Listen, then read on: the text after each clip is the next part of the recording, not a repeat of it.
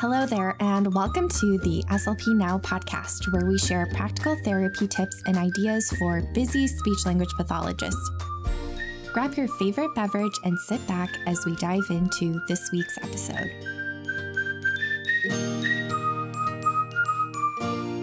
Hey there, it's Marisha from SLP Now, and welcome to the SLP Now podcast.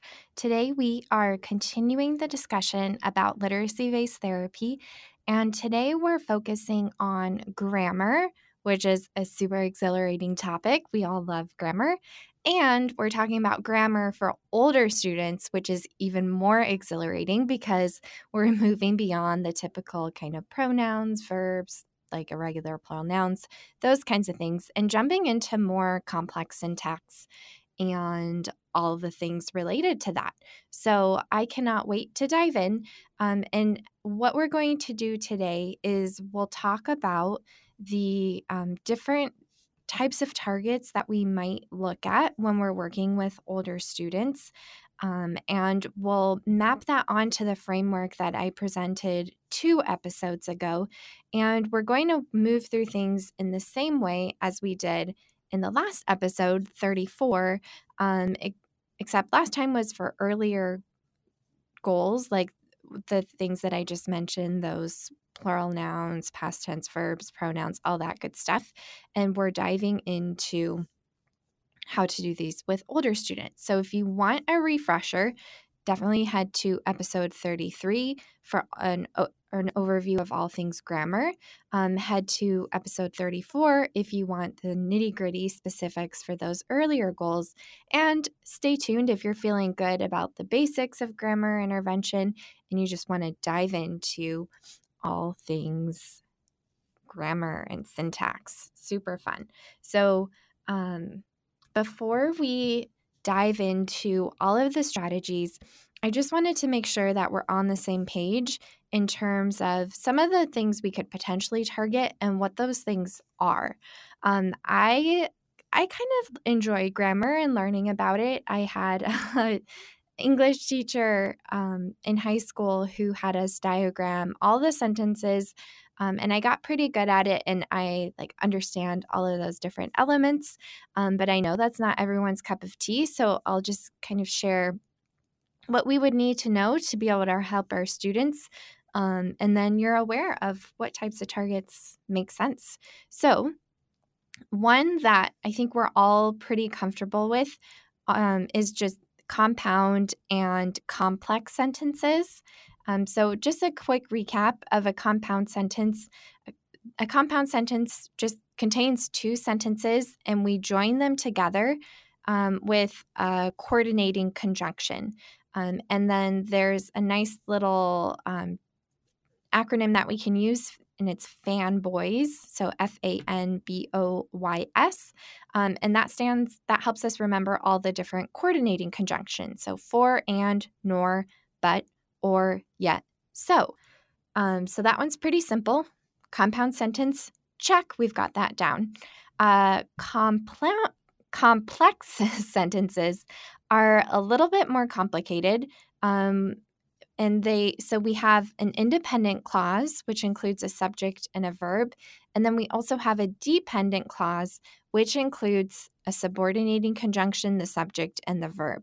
Um, so it's just a little bit more comp i mean the sentence can be like the same length but it's just a little bit more complex in terms of understanding it. Um, and so there we go so we've got compound sentences which just combine two sentences with a coordinating conjunction. And then complex sentences include an independent and a dependent clause that are put together. Um, and the dependent clause has a subordinating conjunction. So um, there's a handful of subordinating conjunctions, but some examples are after, since, that, until, when, which, where, while, if, before, because, all of those good ones. Um, so that's what we've got for our complex sentences. So those are pretty simple. Um, when I'm introducing these to students, um, I always use a visual, um, and it's my visuals are in the SLP Now membership, but you can find lots of ideas and inspiration online. Um, I like using paper clips to help students put together sentences. We might just rip up some pieces of papers or uh, use some note cards or whatnot. And then um, you can even get fancy and like color code them and add different labels to the paper clips. Um, but I usually just have, um, if I have colored paper clips, or I'll just grab a regular one and like draw on it with marker so that it's quote unquote color coded. Um, and then we'll use that to start putting those sentences together. Um, and the visuals that I created make that really easy. Um, and that ends up working really well.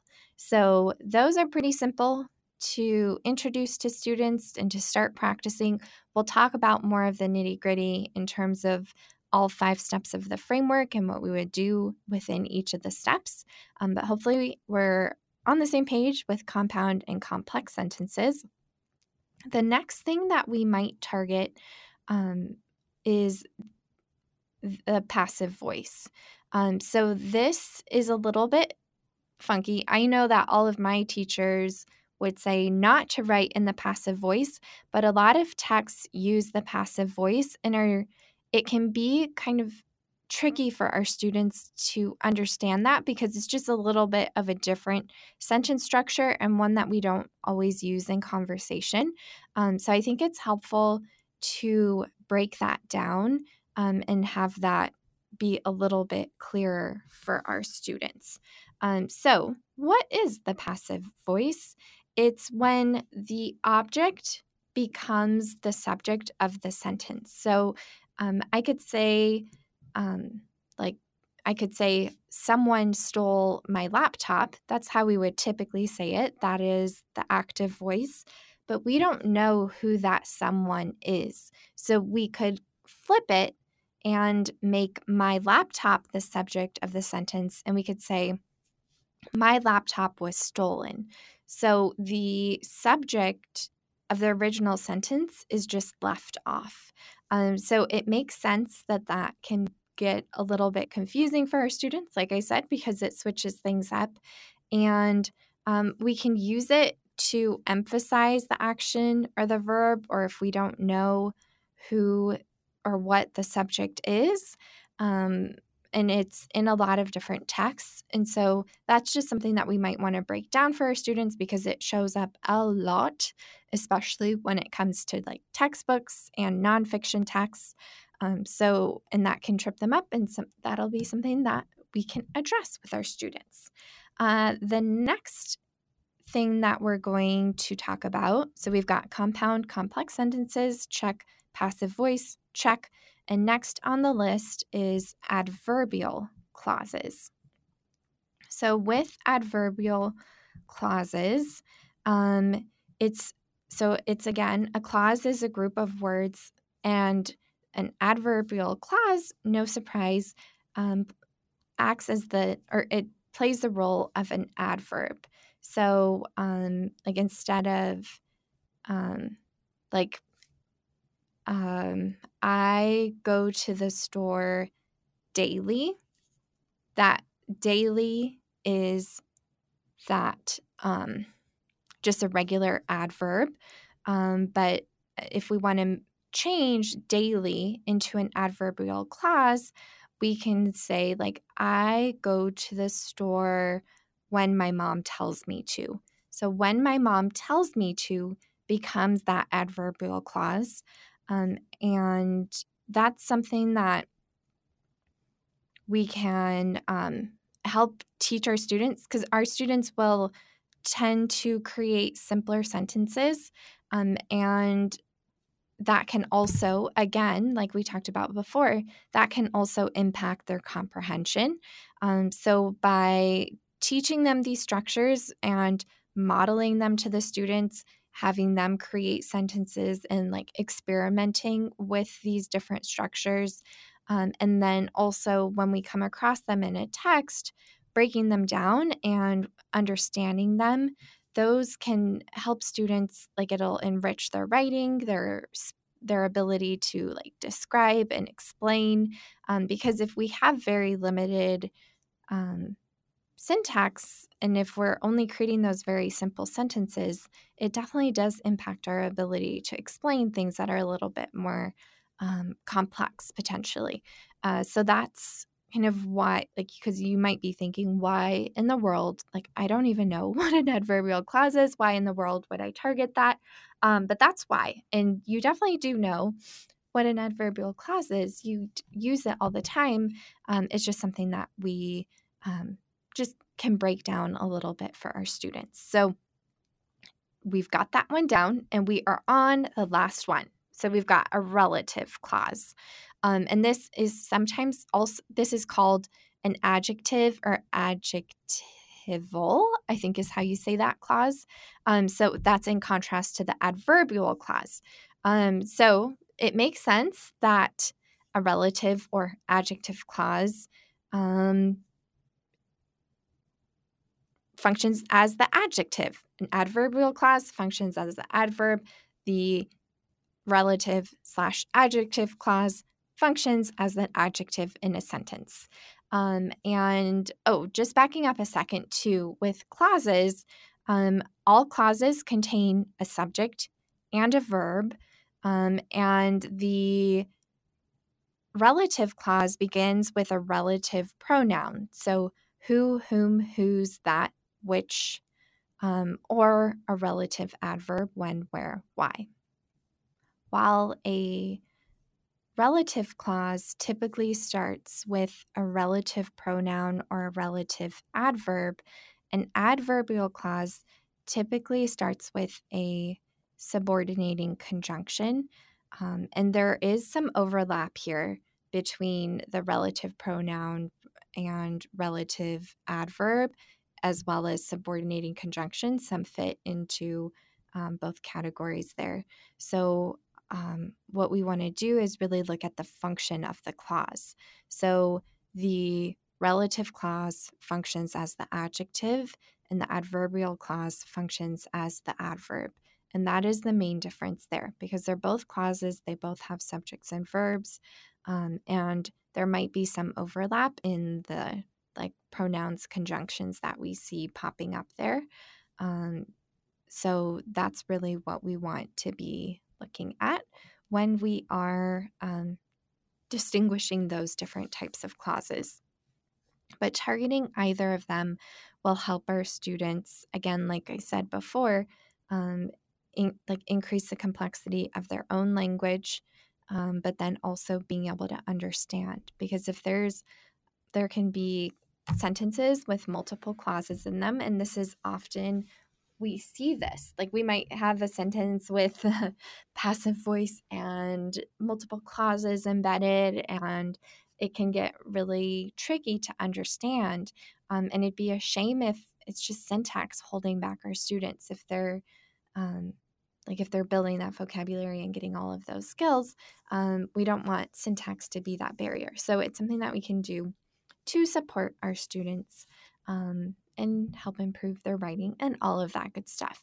So, that is our quick recap. We got that wasn't too painful. We got to go through all of this different structures.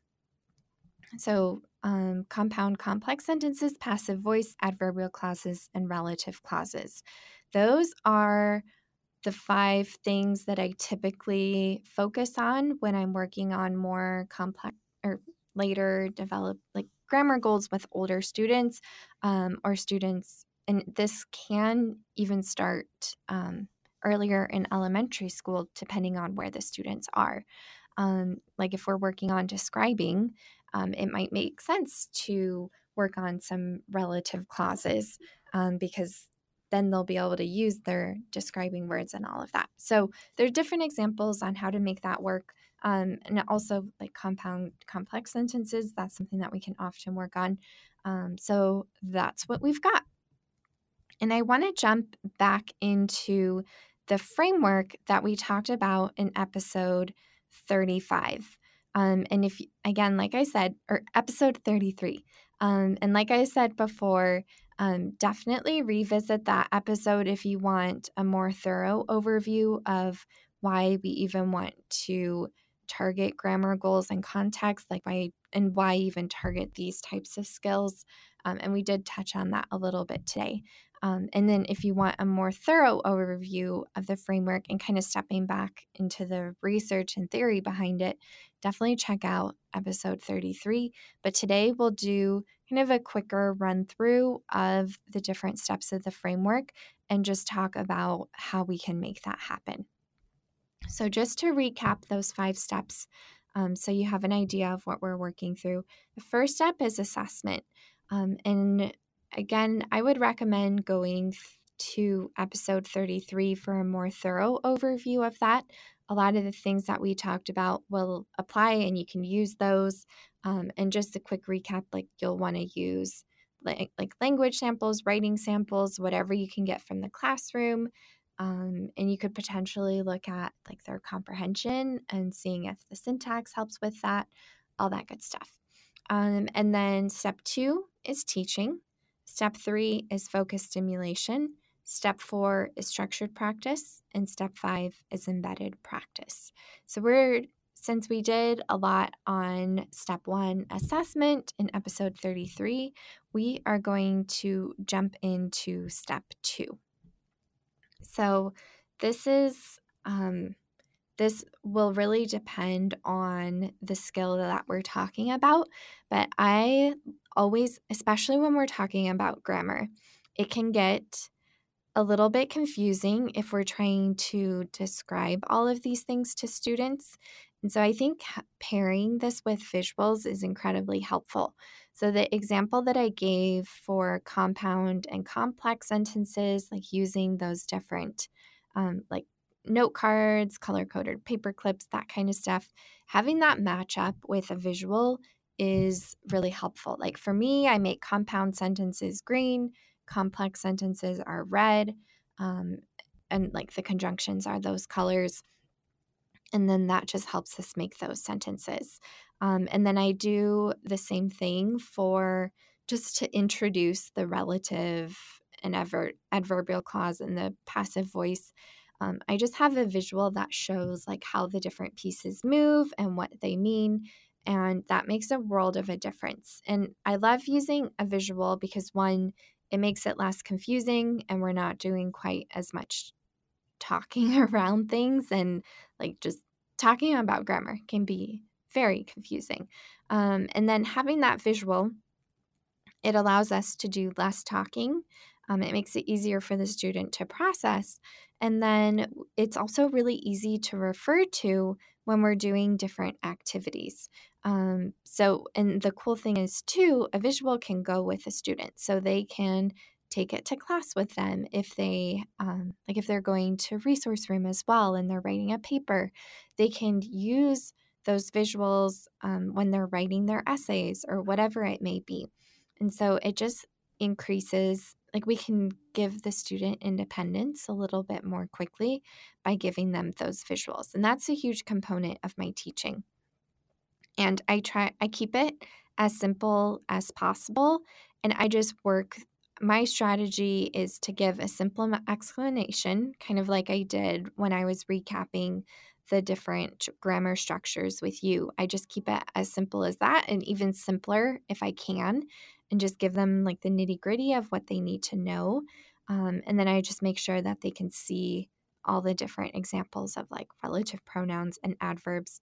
And I don't focus too, too much on the terminology around it.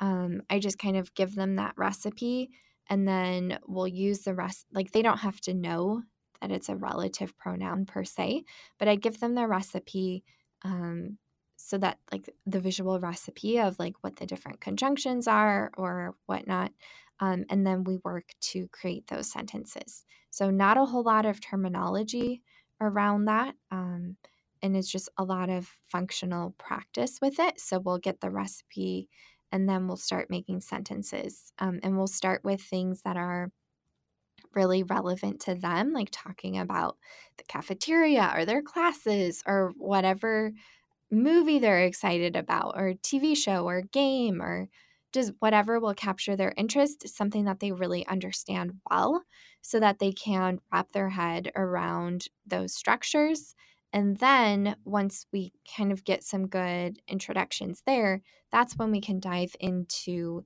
um, the next steps. But I always take some time to just introduce that concept, uh, give them just like a little primer, and just highlight the grammatical forms that we're going to be working on.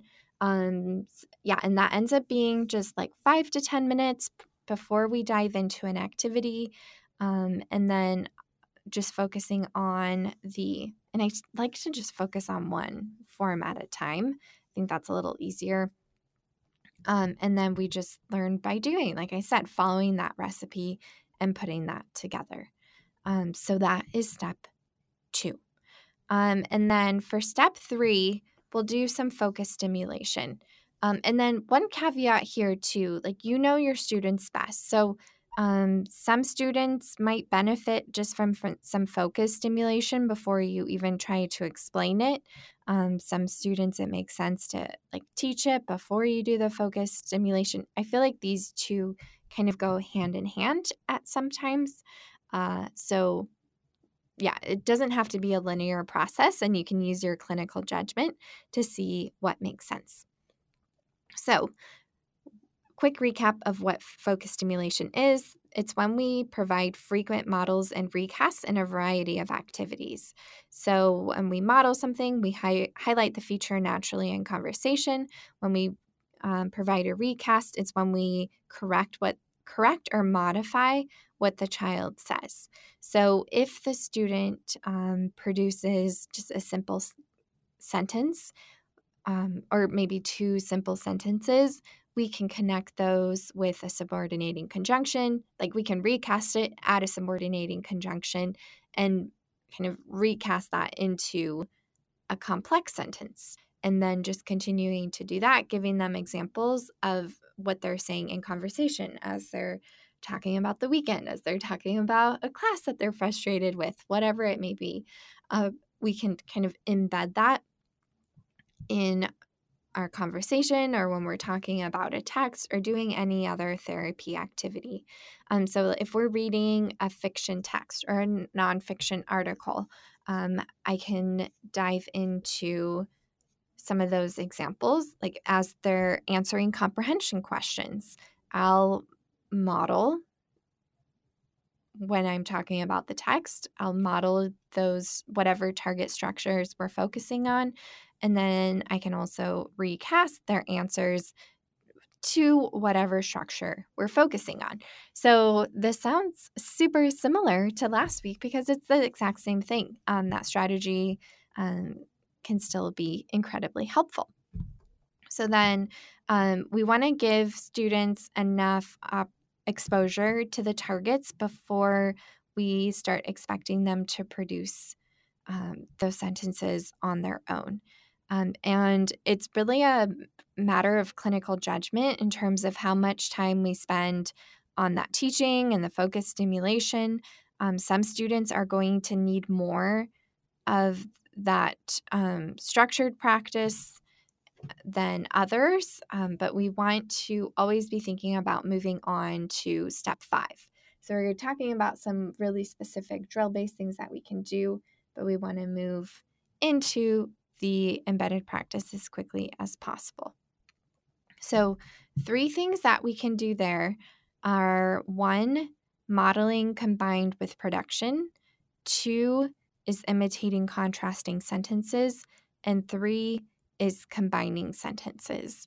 Um, so, with the first step, modeling combined with production, um, this is when we, it's just taking that uh, focus stimulation to the next level. We model a structure and then prompt the student to produce or repeat it after us or imitate. Um, and then this can be helpful, but there's limited evidence for generalization. It might be a good first step just to kind of like move a little bit away from just the focus stimulation and get them to talk through it a little bit more. And I find that a lot of my students end up automatically imitating my recasts and my models um, because they know what we're doing. And sometimes, like, it even works with younger students. They just naturally uh, recast my recast or recast my model. Um, so that is super interesting to see how that works. Um, but then the next thing that we can do is imitate contrasting sentences. Um, so this can be interesting because um, I most often use this for the simpler structures, but um, you can check out the Connell 1982 article that works through a step by step training procedure. Um, but you can also use this if you're working on, um, like, you could have con. I mean, there's unlimited options. You could have contrasting sentences with different conjunctions and changing the meaning of what the sentence means. Um, like, uh, yeah, so many different ideas there. And I, th- I believe that Connell 1982 gives some different examples of the not the more complex things that we can do with that. Um, but yeah, that's a really fun strategy that we can use there. Um, and then another thing that we can do is combining sentences, which is really helpful when we're talking about compound, complex sentences, relative pronouns, adverbial, or relative clauses and adverbial clauses, um, because by combining sentences, um, we are using clauses, which is what all of those things are. So we can give students two or more sentences, and sometimes I'll just like we can even cut up an article and have them combine the sentences in the article. Um, and sometimes we'll just copy and paste it into a Word document and find ways to put them together. And so that's a way to like connect with what we're reading in the text, or we can take the students' responses and go from there. Um, and there's two types of combining. We can do cued combining, where um, we provide this like we underline the components that the student needs to combine and give them whatever they need to combine that sentence, whether it's like the conjunction, the relative pronoun, whatnot. Um, so that is kind of a a step, like a scaffolded step. But then uh, we can also do open combining where we don't give them specific instructions. We just give them two sentences and prompt the student to combine them. Um, so, those are some fun strategies that we can use to work on some of those different skills. Another uh, bonus activity that I think is really fun when we're working on these different types of clauses is sentence expansion. Um, so we can just prompt students, like we can take a sentence out of a text and expand it. And some students can have a lot of fun. Like sometimes they'll do challenges to see who can come up with like the longest sentence that's still grammatically correct and makes sense. And um, we can just do different games with that.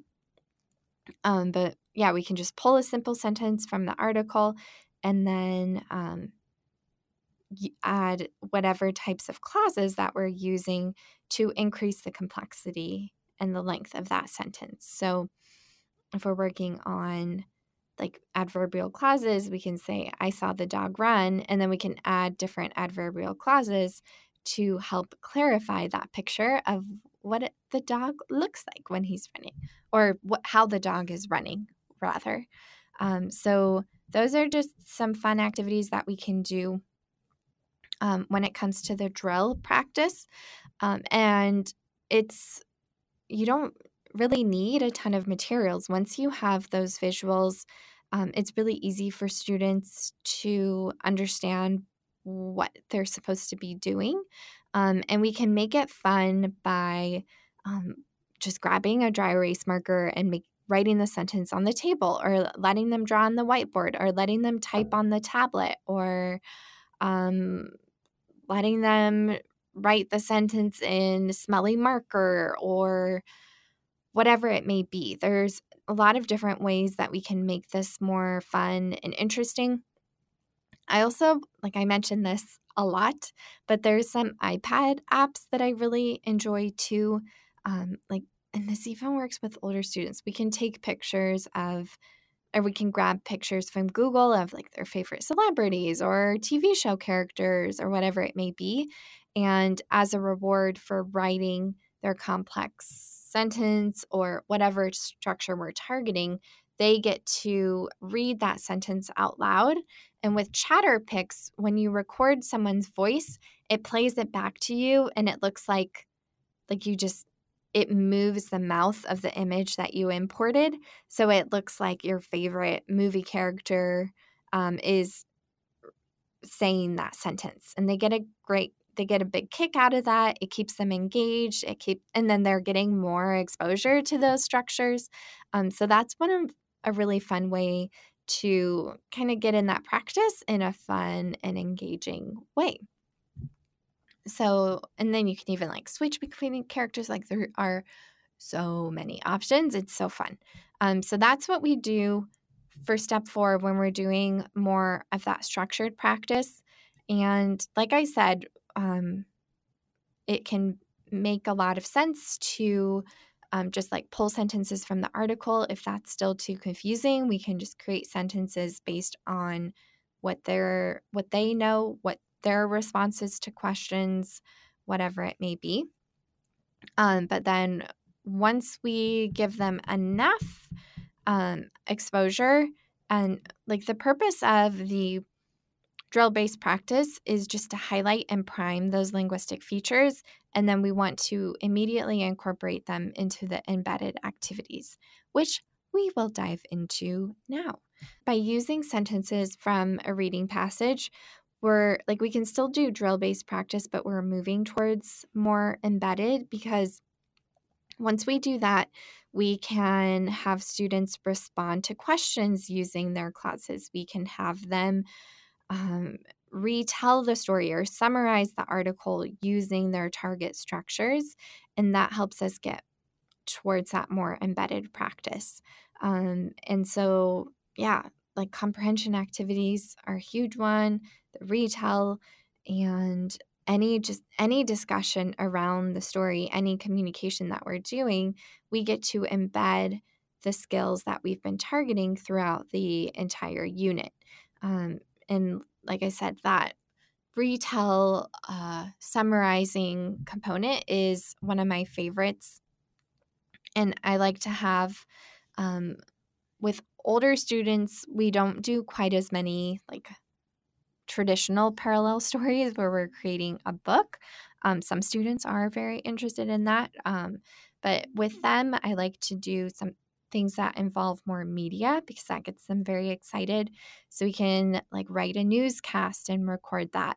Um, and that's a very, like, they'll be giving presentations in their classes. So that's a worthwhile skill to practice. Um, so we can generate that summary and then deliver the summary pretending to be a newscaster, or a lot of them want to be YouTubers. So we can um, kind of look at their favorite styles and um, incorporate some of that while using their sentence structures related to what the text that we're talking about. So we're probably not going to. Um, like I want to be educationally relevant, so we might not be talking about like the coolest new clothes or whatever. Uh, those YouTubers talk about or like whatever stunts they're playing. But if it's related to the article that we're discussing and if it's related to what they're working on in the classroom, um, then we're golden and we're good to go. So that's how we do that. Um, and then just a recap these steps are not linear. We will sometimes like we'll move back and forth between these steps and it's not always one two three four five. Sometimes it's like one two four three five six or not six because that's not a step. Um, but you kind of get the idea. It you use your clinical judgment and to get a feel for where the students are. But don't forget to teach um, because otherwise this will be incredibly frustrating. Visuals are huge and so incredibly helpful. And definitely check out the, I'll put the citations um, in the show notes at slpnow.com slash 35. But do check out those articles because they help map out these things in such a detailed way. Um, and it gives you like a protocol on how to implement this.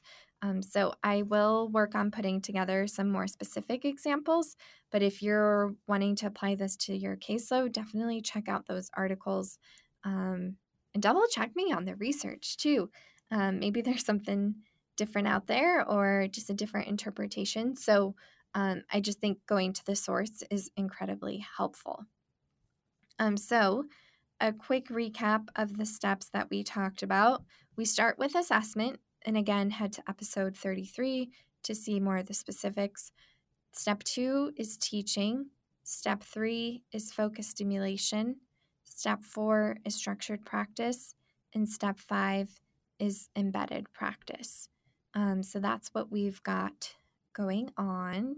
And um, I'll just give some examples of how we can apply this to an example unit. So I make, because um, I don't always have time to dive into any, like all of the articles that our students are using. Um, and we can pull from just about anything when we're looking for materials within these literacy based therapy units. So we can use a social studies textbook, a science textbook.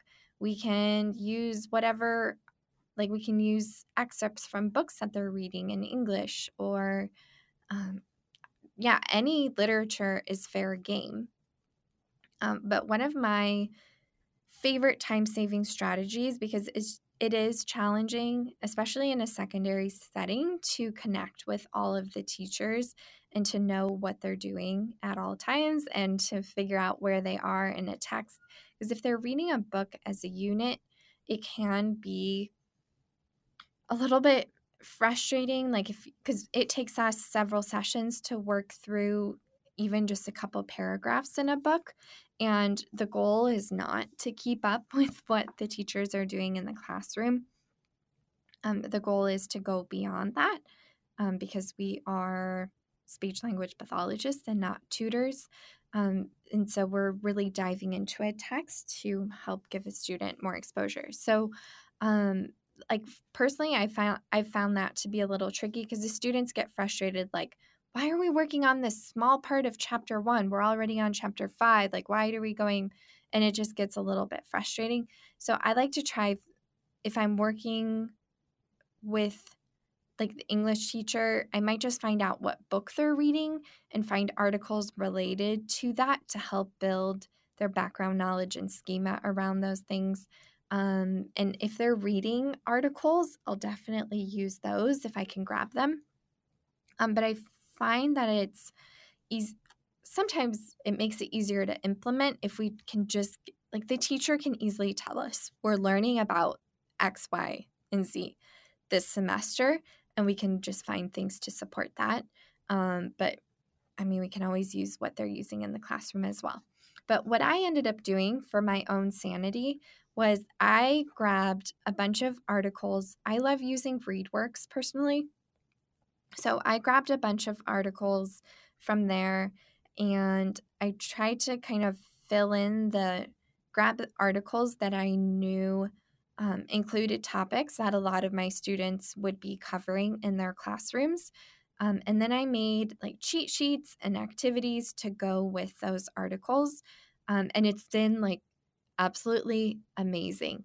Um, I just have like, I keep the unit in um like i mean it's all on my digital like therapy planner in slp now um, but i started just printing out some of the materials um, to prep for the week and then i just ended up keeping the folders and it's amazing because i have like a little cheat sheet that i use and then i put some different activities in there and um, it's just in a poly folder and i use paper clips to organize the different sets of papers um, and then a quick cheat. I always mention this, but if you want to keep, make sure you're like you don't use up your original, you can mark like a big X in yellow highlighter, and then um, then you'll know not to give that one away. And if you run it to the copy machine, it won't pick up the yellow highlighter, which is super cool. Um, so yeah, I just keep that bundle and then I found myself like, oh man, I need a therapy activity. And then I can just grab that and it gives me everything that I need for that unit. Um, in addition to like the grammar visuals that I have ready to go, as well as like vocabulary and whatever else I might need to teach the concepts. But I have everything that I need for like the structured practice and the embedded practice within that little folder. Um, and the cheat sheets really help because um, I pull all of the different grammar structures out. It can be a little bit overwhelming to try and find all of the, like, is this a good, like, will this article give us enough examples of adverbial clauses that we can kind of pull apart and start to understand? Or, um, or whatever structure we're working on. Um, and so this can help us like does what coordinating conjunctions does this article have or which co- subordinating conjunctions and it just gives me a quick memory jog too on um, what i might want to do so that's what we do um, and then i just grab the cheat sheet it helps me figure out which targets we want to focus on based on the student's goals and then we follow that framework that we talked about um, like the one two three four five for grammar and embed that into the whole unit. So, um, one example, like I just pulled up uh, the cheat sheet for an article called Snow Day Fever, and this is from ReadWorks as well. Um, and it's a fiction article about a boy who has a fever on snow day or on a snow day. Um, and he really wants to play outside. So he tricks his mom um, in so that like he puts the thermometer in a, a glass of ice to get his temperature to go down and obviously that didn't work out so well um, but it's a really nice article it can it's um, it's relevant if we're having lots of snow days or the students are learning about weather or whatever it may be this is one that i typically use um, like i think it was written at a third grade reading level. So it can be used with like later elementary, um, secondary students. Um, and it's a fiction article, so it's great for story grammar and all of those other types of things. Lots and lots of vocabulary. Um, but because we're focusing on grammar, when I look at the cheat sheet for Snow Day Fever, um, I can quickly see which pronouns we have, um, whether there's, and there's one example of an irregular plural noun, tons and tons of irregular past tense verbs. Um, and then we have a couple of conjunctions, a handful of subordinating conjunctions. and we've got some adverbial clauses, relative clauses. And so having this at a glance, um, I can just quickly look at my students' goals and figure out which targets I want to focus on um, given what's in the text. Um, and then we may target all of them throughout the unit, um, but it just helps me prioritize for that session. And then when we're in the, so it depends on which stage of the literacy based therapy framework we're in. Um, but if we're doing the pre story knowledge activation, that's step one. Um, I'm primarily focusing on, like, we'll be discussing um, like we'll each article has like a pre-story knowledge activation sheet so we'll be discussing some of those questions like have you ever had a snow day what do you do on a snow day what's like do you think we should have snow days and all of those different things we're discussing that and then i'm being very strategic i'm modeling the structures i'm recasting and we're focusing on the grammar that way so that's that focus stimulation um, and then teaching we get to decide at what stage we do that. And then um, then step two of the literacy based therapy framework is when we read the text.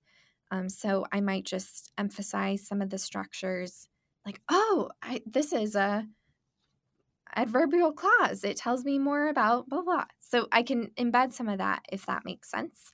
Um, and then step three is comprehension activities. So again, I'm recasting I could, depending on where the students are with the skill, I can listen for them to use those skills um, in their responses to the questions and all of that good stuff.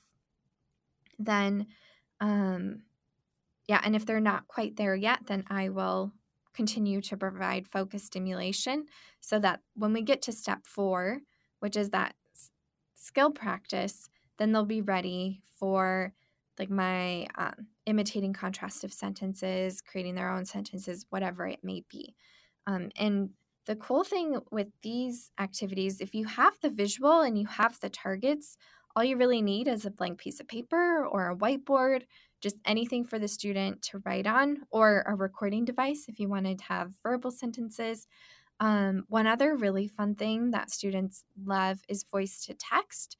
So they get to produce their sentence and then they get to see it show up on the computer or the tablet, whatever your or phone, whatever you're using.